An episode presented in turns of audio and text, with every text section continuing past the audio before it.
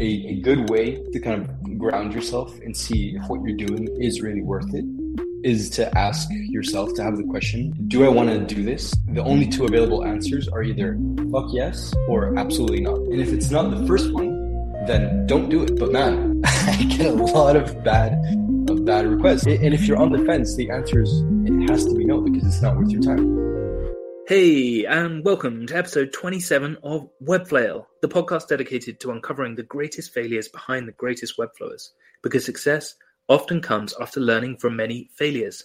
I'm your host, Jack, a failure connoisseur, and today my guest is Arnau Ros Salvador. He is a freelance web designer and content creator based in Barcelona. And with almost 30k subs on his YouTube channel, he's creating content for freelancers all about the no code space and design inspiration and web development. That's when I first came across him, actually. So it's kind of crazy to have a conversation with him face to face in this pod.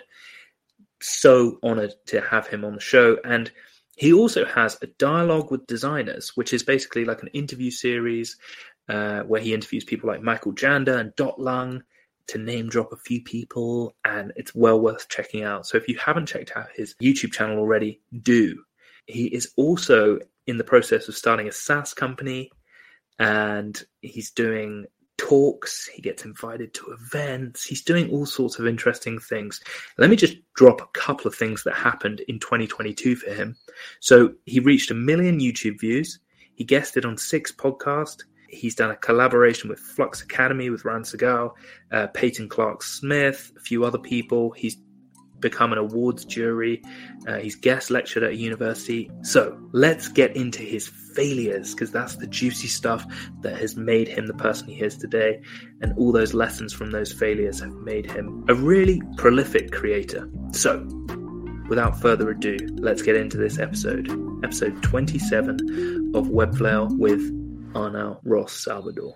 Arnau, pleasure to have you with me on the Webflow podcast. Thank you so much for having me, man. That was a great intro. Awesome. You are a very interesting person to have done a little bit of research on before this episode. There's all sorts of different things that I want to talk about. You've lived in various different countries. You have had such an interesting kind of creative career, trying out stuff and just going for it. But I want to start with you at school. So you started freelancing at 15 you had a sticker mm-hmm. business, you had a clothing line, you were setting up Shopify stores. Talk to us about that so we get a flavor of where you've come from. Yeah, sure. So school for me was was a bit of a struggle, if, if you want to call it that. But my my main enjoyment, even in in early years, was trying to come up with uh, businesses and trying to come up with things that I could sell, and mainly just trying to follow where my passions were at the time, which for some reason was in clothing. Uh, I started, like you said, that that super random sticker business. But a lot of my joy came from entrepreneurship at the time, which um, later evolved into me and my support group, which is my my two older brothers, doing a lot of entrepreneurship, um, a lot of trying a lot of different softwares, a lot of SaaS. It all mainly stems from those earlier years of learning you know facebook ads for this clothing store that i wanted to build and just trying a bunch of different stuff. And ultimately it's it's been a great journey you know so far. If, but youtube and you know the podcast and doing all the things i'm doing now is ultimately like the the last thing out of everything that I've tried, and this is the one that finally looks like it's sticking a little bit to the wall. Yeah, I mean, I think there's this idea of like an overnight success. You know, people see you and they're just like, "Oh my god, he's so young and he's doing such great things," but actually, that's been ten years of falling flat on your face multiple times, yeah. just kind of learning from from trying out stuff and uh, and mm-hmm. going mm-hmm. from there. But I've heard that you say you, you didn't exactly enjoy school so much, and you were like all your friends are trying to apply for internships and you're like oh, i've kind of got clients. Like why would i do that? Yeah. So, that, yeah. Yeah that was mainly at, at uni where i was um i was already gaining quite a, a, a, good traction with clients and with youtube. And well i started youtube when i was in uni. And as a result of that well during covid actually i started the the channel. It was a, it was a covid project. And I said, you know, I've got all this free time now, and I was it's now or never. You know, I've always wanted to do this, and now there's no excuses. So when it started to pick up, I was in my final year. and I think I reached over a thousand subs, and I got monetized, and so I was I was making a, a little bit of money from it, mm. but the main income was obviously from freelancing. Still, I was at a point where you know I was looking at possible salaries coming out of coming into the design field as a junior, you know, as a junior industrial designer, which is what I, I applied as or I'm, I'm working as. And, mm. you know, the salaries in, in London at the time was around 23K, 20, 25 a, a, a, year, you know, not, not, not even anything remotely close to, to what you could be making as a freelancer. So it, it was just a, a, a very simple you know, do I want to go into the agency route or in-house where I'd be getting paid like a fraction of, of what I could be making freelancing? Probably mm. not. You know, I'd, I'd rather just stick the course that I'm on now. It seems to be on the up, so let's just double down on it. Yeah, and you actually got one one of your long term clients from YouTube as well, isn't that right? Yeah, yeah. So the story behind that one is I was you know, doing smaller jobs, doing, you know, website here, website there. I had a pretty consistent stream, but not nothing that would just like set me, you know, as almost like a job where I, didn't have to worry about the, the income, you know, you, it's like a retainer almost. But yeah, from YouTube, the client found me when I was under a thousand subs. He just saw one of my Figma videos, you know, going over, I think it was just some, some UI kit. And he saw me going over the, the software and he was like, okay, I need some Figma work. This guy seems to know what he's talking about let me take a stab at it. Let me let me see what he's up to. So we did a, a few trial projects together. They went really well. So we stayed on for longer and longer and longer. And ultimately it allowed me to to have the the mental space and the capacity to get my my earnings covered as freelancing. So it was a long retainer while focusing on YouTube because primarily that's where I wanted to focus. That's my my bread and butter now. It's ultimately what, what I've, what I've wanted. So it, it allowed me to kind of jump from that into where I am now, essentially. Mm.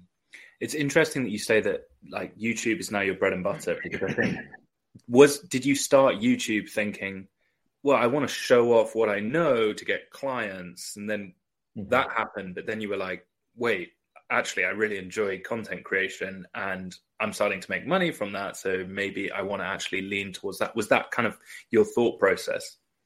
Exactly. That was exactly right. I created the the channel because I bought into one of Ran Segall's courses, and funny enough, I'm I'm collaborating with him with him now on on his channel. But in the courses, it was saying, okay, if you want to gain steady stream of income and clients and do whatever, you either go to them or they come to you. And I said, okay, well, I'm not going to do cold calls. I'm not going to send a thousand emails because I'm just not that kind of personality. I'm more introverted, more closed off, you know. But you know, I'm happy to to try YouTube. I see all these people making a ton of money. I see all these people growing agencies like Chris Do to eighty million dollars or whatever amount of figures that that he publishes that year. You know, it seems like it's always growing.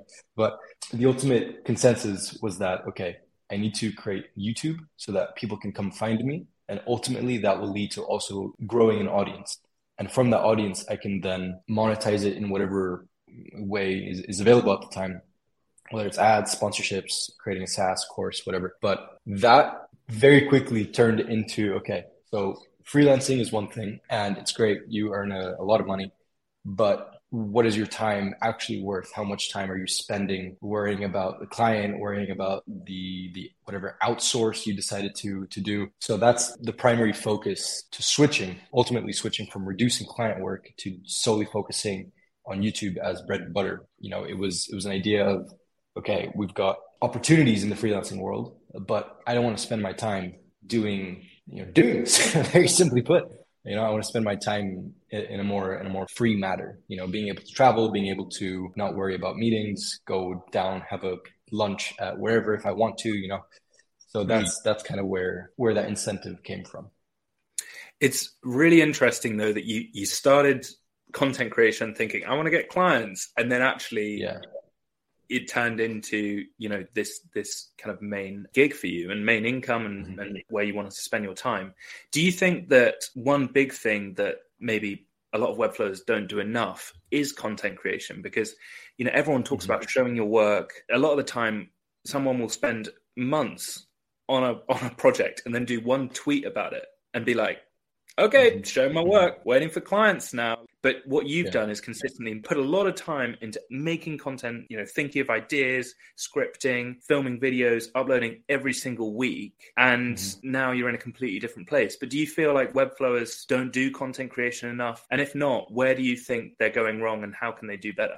Yeah, I think th- this ultimately stems down to personal branding. When you are a, a web designer, developer, whatever you want to call yourself, you are ultimately competing against every other web designer, web developer. It's ultimately about taking a look at the work that you're doing and saying, okay, is this quote unquote better or not than everything else that I'm seeing out there? If you think that you can compete with the designs that you see on Dribbble, with the designs that you see on Twitter, you know, all, all these people, then why not just post a screenshot of the work that you're doing and ultimately see who who comes at you from it you know? Mm. why why not just share the work that you're doing the work in progress the idea of what you are as a designer? You have no idea who's who's going to be on the other side of it. When i post content i have no idea who's who's watching it. When i post uh, a screenshot of my recap of, of the year i have no idea who's going to see it. Maybe it's it's another university lecturer that wants me to do you know it's like I, I, have no idea who who's on the other side of it. And why not go full force into it showcase daily updates weekly updates whatever you want to do but why not just be consistent with it and see what happens? That's that's the idea. I saw a, a tweet that you put where you said i've posted long form content on youtube every week for over two years. Here are some of the life lessons it's taught me. And the lessons are patience how essentially no one was watching the videos for a long time. But but then the next lesson, exponential growth, there's a compound effect that happens when you keep posting for that amount of time. People keep searching mm-hmm. for the same keywords and you, you get more clued up about keywords and then more and more people show up. And that kind of strengthens the muscle of creating the discipline. And then you've got um, you know, your final point about one percent improvement every time. So, you know, every single video you're going to get better and better. So post consistently about mm-hmm. the work you do. Show your personality through every yeah. post, and you'll get more and more confident doing that. And I think something else that I've personally found and maybe resonates with you is you need to find somewhere to post that you actually want to hang mm-hmm. out, like that you naturally are engaged with the community that's already there, because that means that it's not so much of a chore to post. It's like mm-hmm. I want to hang out here anyway, so I might as well get involved in the community that's already here, um, which will naturally in turn propel you to to post consistently, but also have a community that likes you back. Is that fair? Yeah, hundred percent. If you're not confident in the platform that you're posting, either you don't like doing short form content, or you don't like doing long form, or you don't like writing, or whatever it is, that content isn't going to do well. It's the same thing looking back at uh, being a designer and competing with with everybody else in the market. It's okay. I'm posting content, but I don't enjoy posting this content. Is this going to do better than someone that enjoys to create this content every single day or every single week? Is it going to compare in the quality? Absolutely not, because you can't compete with someone that that loves doing it. You can't compete with, with someone that is actually enjoying the process of sitting down, recording, uploading, editing, whatever. So naturally, you need to be posting in the places that you find more comfortable for or posting. You know, if you're already big on Twitter, then dive into that. You know, double down on, on Twitter. If you're if you're big on mm-hmm. Instagram and Reels and and Shorts, I mean, and and Stories, then that's that's your ticket. you know, there's there's no need to to say, okay, I'm gonna bring everybody to my Twitter now. It's like no one's going to follow you to your Twitter. That's not how it works. You need to first explode on one platform and then maybe people will follow you. But first, you need to be comfortable posting consistently so that it, it can compete with people that, that are naturally doing it, you know?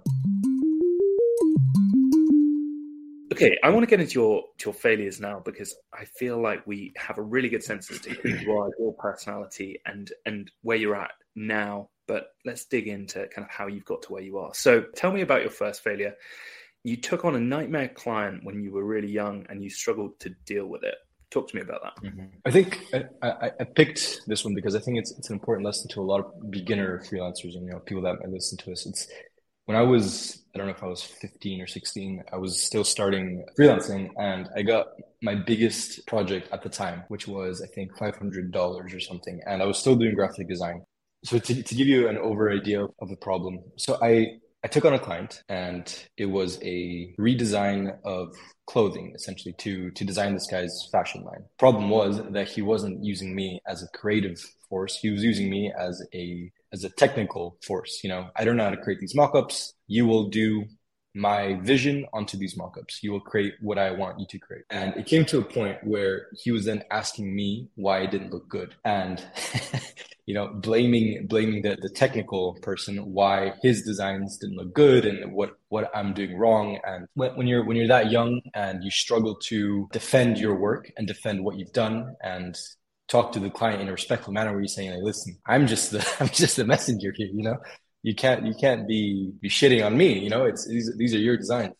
But that ultimately developed into a relationship that was super toxic lasted for weeks and weeks and weeks and it was a fixed project unlimited revisions horrible clients toxic you know so it was it was a nightmare and the way that it ended the way that I, I finally managed to solve it was I gave him all the all the working files, which you sh- shouldn't. That's not necessarily the best way to go about it, but I gave him all the working files. I refunded him half of his half of his uh, payment, and I said, you know, I, I wash my hands. I'm I'm done with you. I'm done with this. But that is ultimately, I think, to this day, one of the worst clients I've ever had. And I'm very thankful that I had that when I was so young because, you know, from then on, I realized, okay, okay, okay, okay, let's take a look at what went wrong here. You, you, we can't have unlimited revisions. We can't have a fixed price this low. We can't do this long of a time frame. You know, it's it's just going to drive you insane. It's not it's not sustainable. So thanks to that, I was able to to realign myself and, and understand what what actually needed to be done to have a successful freelancing project. You know. Hmm. Wow, a lot of lessons learned there. So this example is kind of crucial for any beginners who might be listening to, to the podcast. At the start, you're so keen to work and so keen to impress the client, and you're like, yeah. I'll do anything like this. Yeah, yeah, yeah, yeah, yeah. Like to get paid to do the thing that you want to do. You're getting paid to do creative work, right? So you're like, get yeah. in. But you might not have developed the soft skills that you need and, and and learning to say no as well. I think as yeah. creatives a lot of the time you do say yes a lot because you want to please the client. You know obviously they're paying you for the work and, and there's this uh, relationship. Lessons there then. Let's break down what yeah.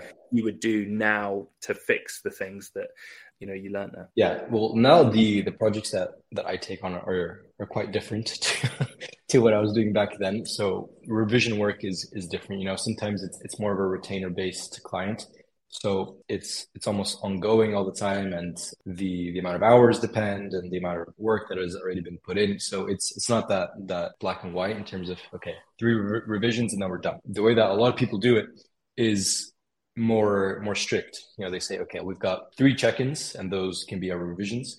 And after those revisions, if you're still not not happy with it, then we have an hourly rate that we're going to to set up to to finalize this because if not it's going to go on forever and we're going to get charged for it and it's going to be a loss for us. So you have the three revisions and then you do the hourly rate and then at the end there's a either a happy client or a not so happy client because he's managed to to spend more than he wanted. But i think ultimately that's that's a problem with communication between the client not having a clear idea of what he wants and the designer overpromising and under delivering yeah and i also think there's learning to have a clear process as well. The client has an idea of what they want, but how to get there is the thing that they don't really know. And as a designer, it's not just about doing the design, right? It's it's actually leading the client and trying to educate them throughout the process so that you're both in total yeah. alignment. Um, you know throughout the project and and that's where learning the soft skills of communication guiding your client to get through the process as frictionless as possible really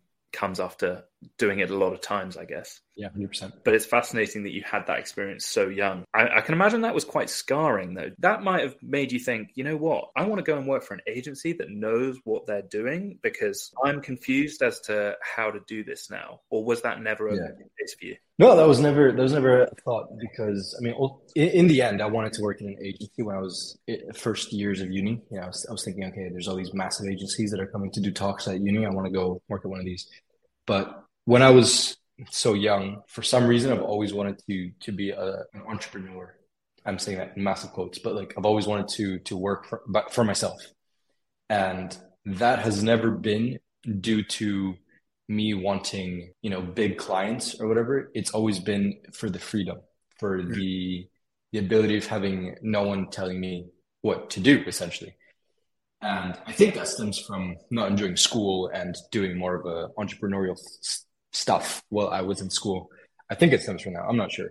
But in the end, the the freedom of it is what kept me pushing to to follow freelancing and to go more and more and more. So I think the, the, the main the main lesson learned here, even though it was quite scary, quite scarring at the time, is that it's it's only one bad apple. It, there's only so much you can do to to educate the client, get them to understand that their their vision isn't great, and that comes from just having more experience, learning how to navigate people.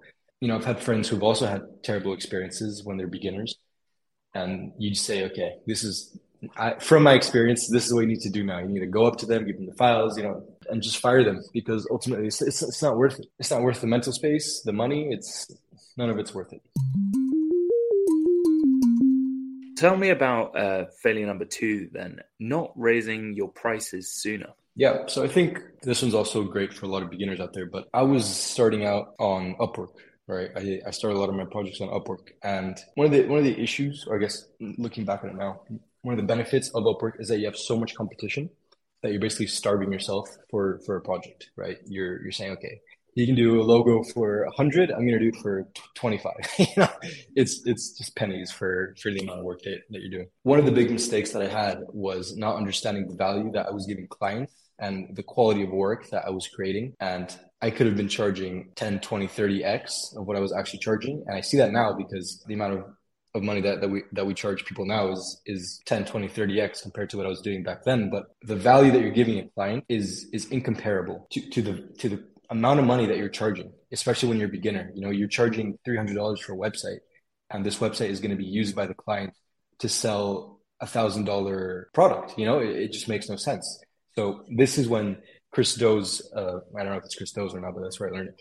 The, the value based pricing comes in. You're charging the clients, not necessarily the project. But that's much harder to do when you're a beginner. It's much harder to do when, when you're in your first few projects. So it's it's a difficult road to navigate when you don't really know which way to take it you know? And the first call that you have you ask them okay so how many how many sales are you gonna get from you know and they can just say like shut the fuck up. You i'm paying you for your time not not your not your advice. So it's it, it's a it's a hard road to get into but once you start diving into value based pricing you you get a 10 page website that would cost you a thousand dollars to make you can start charging 10 20 30k for it you know? And that solely depends on the client and how you navigate that rather than the quality of work that you're putting into it. Yeah that's interesting. So i mean in terms of advice to someone that's starting out let's say they've never had a client before, but they're they're really keen to get into it. Would you advise starting on Fiverr? If there was a ballpark figure as to the prices that you were starting out at, can you give us a flavor of that as well?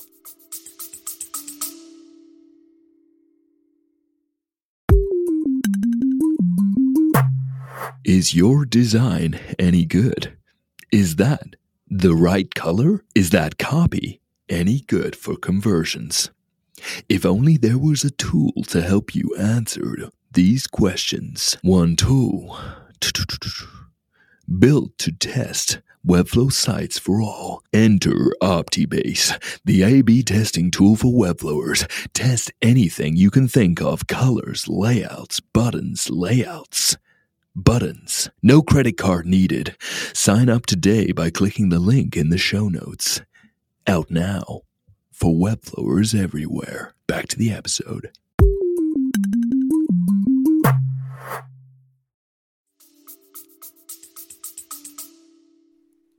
my very, very, very first project, and people can still go find my my Upwork account. I mean, it's still up there, but my very first project, I think I did it for like fifty dollars or twenty five dollars or something like that.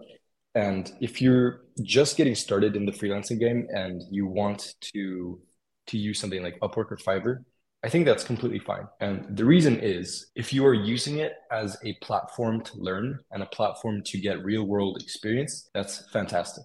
But if you're using it as a way to get rich, as a way to get all of your stream of income, that is going to be very difficult because apart from yourself paying taxes, paying for expenses, paying rent, paying whatever, you have to pay. I think it's I don't, I don't know, but I think it's around thirty percent of all your income goes straight to Upwork. You know, so you're the biggest tax in your freelancing world is the platform that you're on. So it makes no sense to to stay on there, you know. So what I always say is if you want to gain real world experience, try to first go through friends and family, try to see who might need a website, you know, use fake briefs to to get started with projects. But if you do want something a bit more than that, I think Upwork is fine. But as soon as you have the availability to take them off of Upwork, take them off of Fiverr, off of wherever, and create the project with them, but just don't use the the payment gateways of Upwork because it's just going to put a massive dent in your in your income. Definitely. It's interesting that, you know, you started there and your first project was $25 and now you're talking about doing 10 page websites for 30 grand. Like that's insane. That that jump.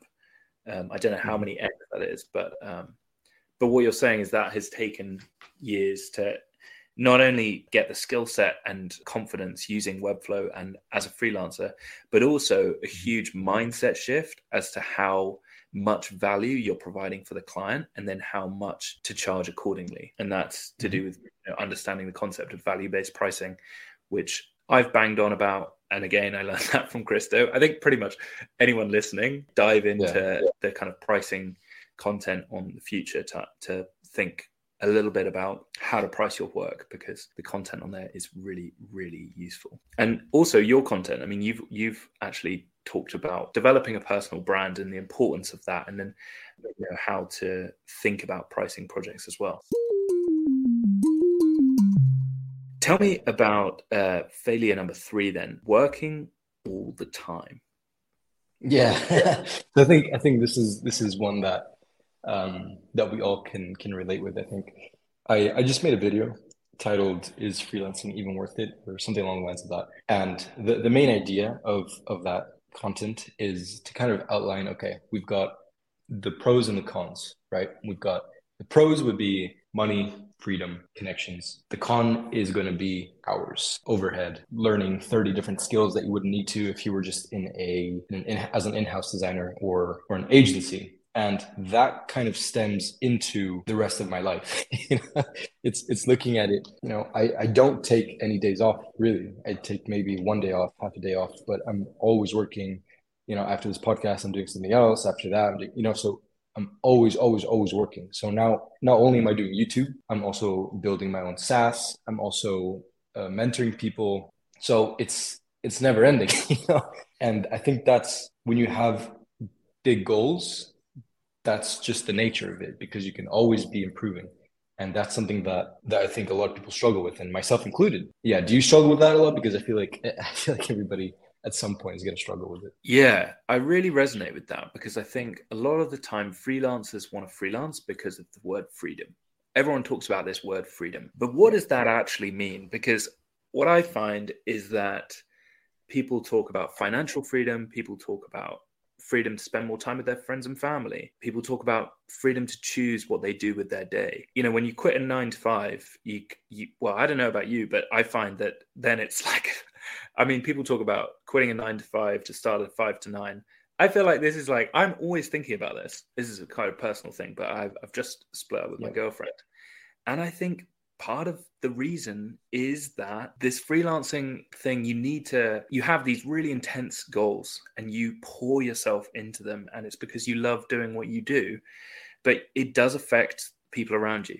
And it's so important to to take not only time for yourself just to switch off but also time to spend with loved ones. So i think yes i i also really resonate you know working all the time and mm-hmm. it's you know you you're struggling with burnout and there's all sorts of things but it's really important yeah, to yeah. Uh, recognize how it affects the rest of the people in your life as well yeah well, the thing is that when you're working on on something that that you enjoy doing it doesn't feel like you're working right i don't feel like i'm working a minute of my day but the amount of time that you're taking away from other people the amount of time that you're taking away from from experiences you know not going down on this trip with your friends you know you're saying oh no i can't i'm busy I, I can't whatever. That is going to to hurt your relationships and your your experiences. I mean thankfully i'm still super young and, and i'm discovering all of this now but the pro is that okay i'm achieving a lot and i'm doing a lot of cool things. I'm doing everything i want to be doing it and i'm making money i'm doing this i'm doing this i'm doing this. But what does the con look like you know? Okay i'm mm. not traveling. I'm not ex- having these experiences. I'm not meeting up with with friends. I'm not meeting up with family. I'm not. It, it's a give and take. You're you're sacrificing a lot, and you really do need to take a look at at what you're doing, whether it's you, you need to take a look at what you're doing and understand if it's worth if it's worth the sacrifice is this one project going to change your life? Is this one piece of work going to to dramatically benefit you in any way? If it's not then you should consider spending the time with your family you know? One thing that i saw i, I don't remember who who said it but a, a good way to kind of ground yourself and see if what you're doing is really worth it is to ask yourself to have the question do i want to do this? The only two available answers are either fuck yes or absolutely not. And if it's not the first one then don't do it. I only came on this podcast because in my head i was like fuck yes i've seen this guy on twitter. You know i've seen this guy do a lot of podcasts. I've i've heard what he said you know and it's it's good. So i was like absolutely let's do it. But man i get a lot of bad of bad requests. And if you're on the fence the answer is it has to be no because it's not worth your time. Your minutes are so precious that if you're spending any second of it doing something that you don't enjoy, you're wasting your time. It doesn't matter if it's bringing you an extra. I, I mean, it depends on on how how limited you are. But if it's not bringing you an amount of money or time or influence or power or whatever you want to measure it by, that is dramatically changing your life, then don't do it. You know, it does not matter that much. It's not that important. Another tip that that I've been thinking about a lot is the the idea of of compound interest, right? And creating things that will develop in in a compound fashion. I don't know how to say that, but things that will they'll they'll only improve over time and increase over time. And that to me looks like creating content, creating videos. You know, one piece of content can blow up in a year. You know, my most viewed video for now is a is a piece of content that I didn't feel like doing, and I just kind of threw out there, and now it happens to be my most watched video and creating things like that that over time can benefit you and can increase your value and your money and your time whatever. Creating things like that is what is important to me now. You know creating a saas creating maybe a course creating digital products that can grow without me. That is what i'm interested in doing right now. That is what's worth my time. Not doing a freelance client that i'm to spend a thousand hours on and then i'm never to see him again. Okay cool i've got money in my pocket. That's that's extra runway. But if you don't need the runway, then do things that will grow over time and can grow without you. That's that's the way I look at things. That's awesome. Okay, so there's two big nuggets there. If it's if it's not a hell yes, it's a hell no. But essentially what you're saying is you kind of know whether you want to do something or not. And if you're kind of on the fence about it, then uh, maybe consider, you know, what it's going to give you if anything at all, because maybe you do need that runway, like you say, and you might need to take on projects that you don't entirely Absolutely. love, but that's going to give you the runway to do projects you do love. Uh, I, I, also want to say, I, I want to want to preface everything I said by saying I'm in a position where I was not two years ago. At two years ago, I would have needed the projects, I would have needed the money, but at this point, I'm at a certain point where I can say I want to diversify what I'm doing. I want to create value. I want to create things that can grow without me and my time might not be best spent doing this project. But if you need the money and if the project is is important to you for your survival, for rent, for whatever, then of course, you know, disregard everything I'm saying. Important caveat there. And then uh, the other thing that you mentioned there is about compound interest. How um, there's things that you can do once, and they can be, um, you know, if it's a course, for example, that you spend a lot of time doing that one thing, but then that can be serving mm-hmm. a lot of people. And there's a lot of yeah leverage that you can have with digital products rather than just working with one single client and doing their website and, and helping them achieve their goals. Okay, now I have a harder question for you. Are you ready for it? mm-hmm. What is your next failure going to be? The the product that I'm going to launch in in a few weeks. Tell us about that. So, well, it's going to be my first real SaaS, you know, with a developer and with you know, with heads with, with a head and, and a body and, a, and feet. You know, I don't know if that that saying makes sense in English, but it, it's got its own its own weight. You know, it's it's a it's a real project. It's not a Notion downloadable. It's it's a it's a software. You know, so I'm going to learn a lot from the launch. I'm going to learn a lot from people's feedback. Maybe the pricing system isn't right, maybe the the whatever it is doesn't doesn't necessarily equate to what it should be.